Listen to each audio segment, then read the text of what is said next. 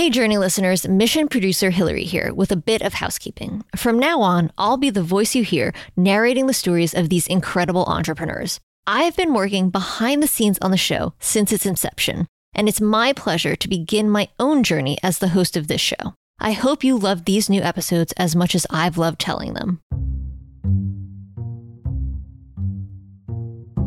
Life is volatile. Your closest relationships sometimes end. Your promising business can fail in an instant. The highest highs pave the path for the lowest lows. Life's twisted version of Murphy's Law has a habit of sending you into a tailspin. All the things you thought would never happen wind up staring you in the face. But these challenging, I don't know if I will survive situations present us with the opportunity to learn our most enduring lessons. And for Ian Morris, the CEO of Market Leader, one of those lessons hit hard in 2008 at the peak of the Great Recession. You know, people look back at it and they say to me things like, yeah, you really, you were tenacious. You had a couple of tough years there. And I look at them and I say, actually, um, it was more than five. It wasn't a couple. It was brutal. And to be growing like that and having everything, you never feel like everything's cutting your way because you've got big aspirations. But the reality is you look back at it and like, wow, we were really doing some great stuff. And you know, we built a company and, you know, you're friends with most of those people when you start as a startup and you bring on a company and you create a culture. And the next thing you knew, after years of success, um, I was driving layoffs and, you know, um, took a company down. When Ian took a chance and joined the Bellevue, Washington based lead generation platform in 2002, it was during a period of massive growth for the company, one that would eventually lead to an IPO. But when the market collapsed in 2008, his firm went from one of the fastest growing companies in the country to one that nobody believed would survive. It was a scary time. There were layoffs and long, restless nights. Ian wondered if he was in the right position to lead the company. But Ian, who is now the CEO of Likewise, learned something through that tumultuous period with Market Leader. He had to trust his instincts. There are always exciting things happening in the world of small business. The news that grabs the headlines, though, are always the highlights the overnight successes, the billion dollar IPOs, the massive exits. But just like your Instagram feed, that's never the whole story. Let's look deeper than the headlines and the press photos. Underneath all of that is the real work building something valuable and lasting. Don't get me wrong, I love crazy success stories and can be drawn into those big flashy tales just as much as the next person. But we all know that what's more important than the destination is how you get there. It's the struggles you have to overcome and the insights you learn along the way that make you who you are. So, those are the stories we're telling. It's raw, it's honest, and maybe it's exactly what you need to hear. I'm Hillary Georgie and this is The Journey. Growing up in New Jersey in the 1980s, Ian had always envisioned himself working on Wall Street. But like many 18 year olds, after starting college, he found that his interests actually were leading him elsewhere. I realized I loved the people aspect of it. And I started to realize as I thought through what I thought I wanted that Wall Street and stock market and all that stuff was much less about getting things done through people and that I wanted to have that leadership. I wanted to have that peer to peer relations. So I switched and, and, really was focused on how do I become an entrepreneur over time. Eager to get a taste of the real business world, Ian couldn't wait until after college to start a company of his own. He wanted to start learning now and begin operating not just one, but several businesses, which he did while he was in college. I went to Bryant University and they had a very interesting thing that really didn't exist in many other places as near as I could tell, where there were some student run businesses that were completely separate of the university. So it was a different kind of independence than you would get from a student club or things like that. Um, and I got involved with that with that early. There was a restaurant, there was a kind of a retail store, not the bookstore, but a competitor to the bookstore. Um, I got involved and was kind of very passionate about it, um, as only like a you know a 19 or 20 year old can be. And I was running that organization about a year in, but I also then started. We started. This is dating myself, but started a campus travel agency under that umbrella. Took over the student vending contracts from an outside vendor. So there were a bunch of things like that. So for the student directory, which at the time was a nice advertising business. So I got a lot of great experience all in all. It was about 100 employees, which was clearly beyond anything I ever imagined at that age, but it really gave me a taste for entrepreneurship. And um, it, it, it took all the it took all the mystery and the fear out of business. I just decided as I did it and made lots of mistakes that none of it was was really that hard. It wasn't as hard as a difficult high school or college class. It was a lot of instinct and a lot of people skills. And if you have an analytical mind and you have good people skills, you can get a lot done. And that really fueled my passion for business and for entrepreneurship. And I, I never really looked back from there. Inspired by his success at Bryant, Ian enrolled in business school at Harvard. And at the same time, the internet was emerging as a major cultural force. Ian's entrepreneurial antenna went up. While he didn't have a technical background, he could see that the internet was the front lines of innovation, and he wanted in on the action. I just got completely wrapped up in it, even though I had no technical background whatsoever. I just looked at that and thought, well, this is the late 1800s and this is the railroad, and nothing doesn't get impacted by this. And I got an offer from uh, Microsoft to work on the first launch of what was then called the Microsoft Network, which was at the time, if you can take yourself back that far, it was a competitor to AOL, and Prodigy was a dial-up service right at the beginnings of the internet. And I, and I just decided that yes, I could do something on my own, and yes, I might be successful or I might not be. But for somebody with no technology experience to get an opportunity to go work on the launch of a massive product from you know probably the most dominant company uh, in in the United States or in the world at that time. Certainly one of them coming into a space as an underdog. I just thought there was too much to learn there. Joining Microsoft is not what most people would characterize as an entrepreneurial move. But it was a decision that gave him the chance to get his feet wet in tech and would prove to set him up for success later in his business journey. I planned on staying a year or two max um, that became seven years.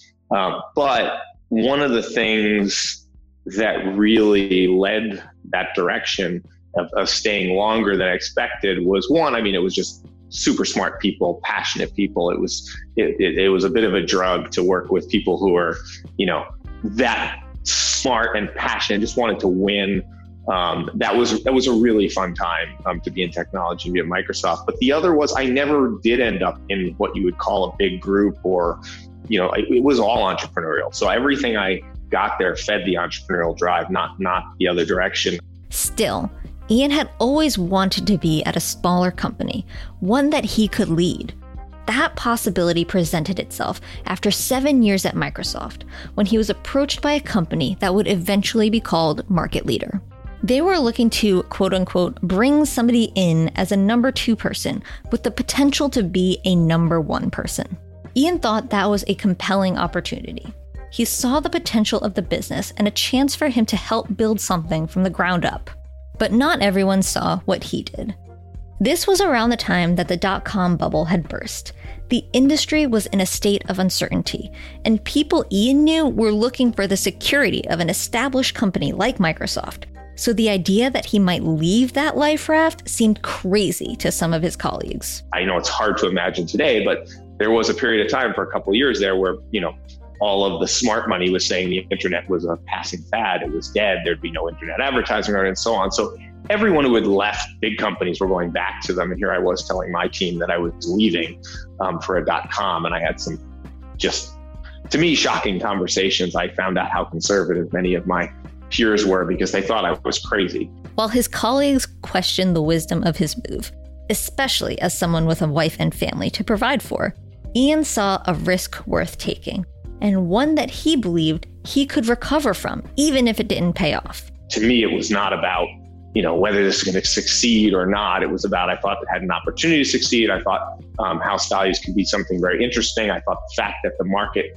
was, you know, in such turmoil tends to create great opportunities. And it just, it was a perfect fit. The risk part was interesting to me because I, I hadn't realized that I was much less risk averse than many of my peers. I remember a conversation with with a uh, key person on my team. I think he was the first I told I was leaving, and he looked at me just with a look of total shock, and he said, "Isn't you have a child and isn't your wife pregnant with a second? And I, and I was just, it just seemed like he couldn't believe it. And I thought, you know, I, this might succeed, it might fail, but I, would like to think I have some skills. And even if, even if this didn't work out and I was out of work for a few months, I would find something else interesting and compelling to do. So that was kind of, that was an interesting lesson looking back, I think there might have been a contrarian aspect to that as well, where, you know, if people are running one way, you should really look at the other way because um, it's higher risk, but it's dramatically higher reward.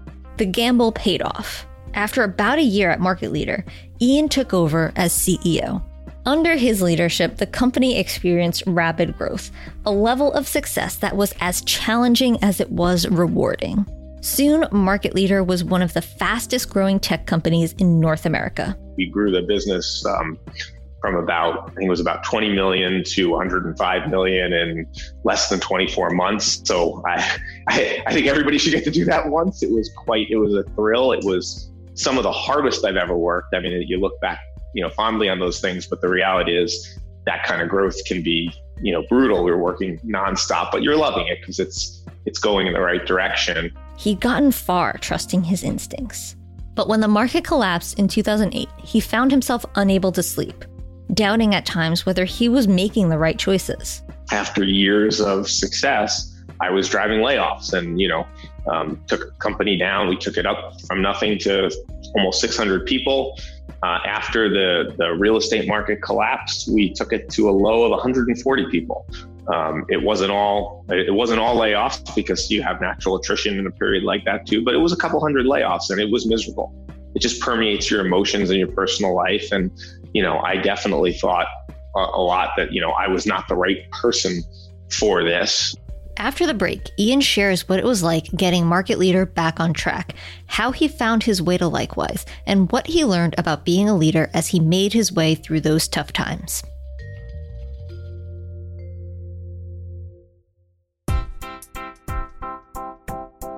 It takes a lot to grow a business, but one thing's for certain you've got to have a laser focus on the customer. That's why we use Salesforce Essentials at Mission every day. With Essentials, your small business has access to the same CRM tools driving results for some of the world's most successful companies. Think Adidas, Amazon, T Mobile, Toyota, Intuit, Marriott, and tens of thousands more. Track your business health by measuring sales, emails, customer satisfaction, and custom metrics. Go to essentials.salesforce.com to start your two week trial today.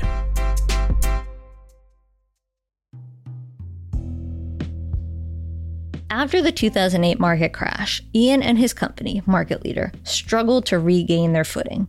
With more than 75% of the staff gone, morale was low, and helping his team right their ship taught Ian a valuable leadership lesson. It's easy to look back when, when everything turned out great and say, ah, you persevered and see tenacity paid off, but you don't know that's going to happen. Um, and that that's the part that's so hard is, and I think what I learned about leadership through that period was just you need to be selling all the time. Sometimes you need to sell yourself so you can sell others because you know, when things are headed downward, not for a month or a quarter, but for many years, selling in a big growth vision to people, uh, to people you see every day who are in the same meetings with you is really hard. But if you don't do that, you're not going to have the people left to turn things around. So you've got to be willing to make the tough calls.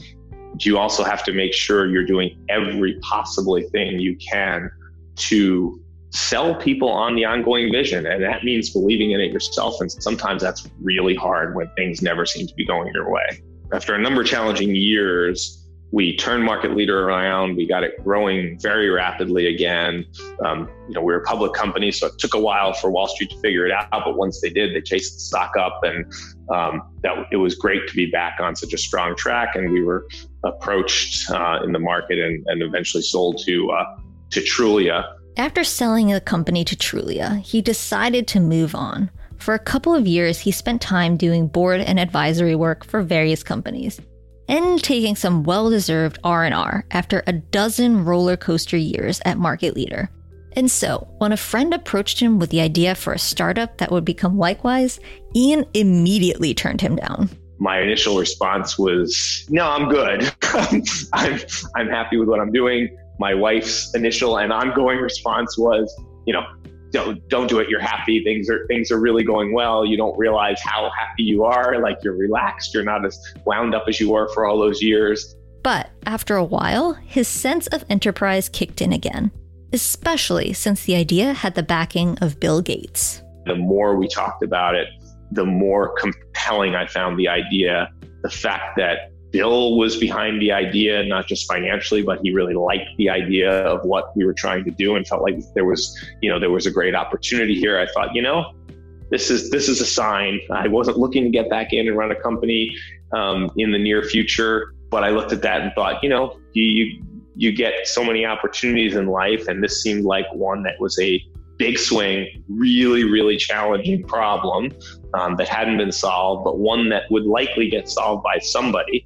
And I thought it's a great opportunity, and I, I may regret it if I don't if I don't at least go after it and throw everything at it. Ian followed his instincts again. The startup, which launched in 2017, combines machine learning and social recommendations built for your taste in everything from books to TV shows. It's a combination of fun and social with a very pragmatic and useful recommendation source because I have everything I need all in one place as far as what my next book I'm going to read is, what shows that I want to watch, and so on. The idea is to help people find their next favorite thing and pursue their passions. If that sounds familiar, it's because that's what Ian Morris has been doing his entire career finding something he's passionate about and going after it, even when it's challenging or risky. I think the most important thing for anyone um, that you don't start to realize until you're later in your career is really getting to know yourself. Um, what you do and don't do well, the parts of the job you like and don't enjoy, which usually goes pretty well hand in hand with with um, what you're good at and what you're not. Um, I think I had to learn over time what those things were that I really enjoyed and really added a ton of value to versus the things that I just felt like were part of the job by following his passion, educating himself, building teams that saw his vision, and trusting his instincts, Ian was able to grow a business from $20 million to $205 million and save it when doom seemed inevitable. Then he went on to build another successful business later. In a study conducted in 2018, a group of economists collected the results of users of a sports betting and prediction service the entire dataset included 57,000 predictions of score outcomes. The economist found that if a user changed his initial prediction, he was more likely to be incorrect. Not only that, but the larger the gap of time between the initial prediction and the revised prediction, the larger the likelihood was that the user would be wrong. It's cliche to say, trust your gut, follow your passion, listen to your instincts. But there's so much scientific data and there's endless anecdotal evidence, including Ian's experience, that proves just how important and how right your instincts often are.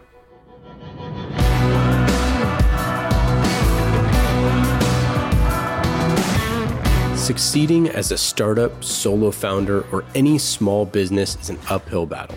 It takes the right mindset and the right tools. That's why we're thrilled to partner with Salesforce Essentials to bring you the journey. Managing one podcast, let alone a whole media studio, is a challenge to say the least, but Essentials makes it easy to maintain relationships and grow our business.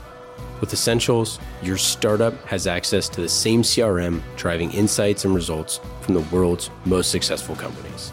Use unrivaled Salesforce technology to track customers, sales, emails, and more. You'll know where your business is and you'll know where it's headed as you chart the path for your journey. We love using Essentials, and we know you will too. Go to essentials.salesforce.com to start your two week trial today.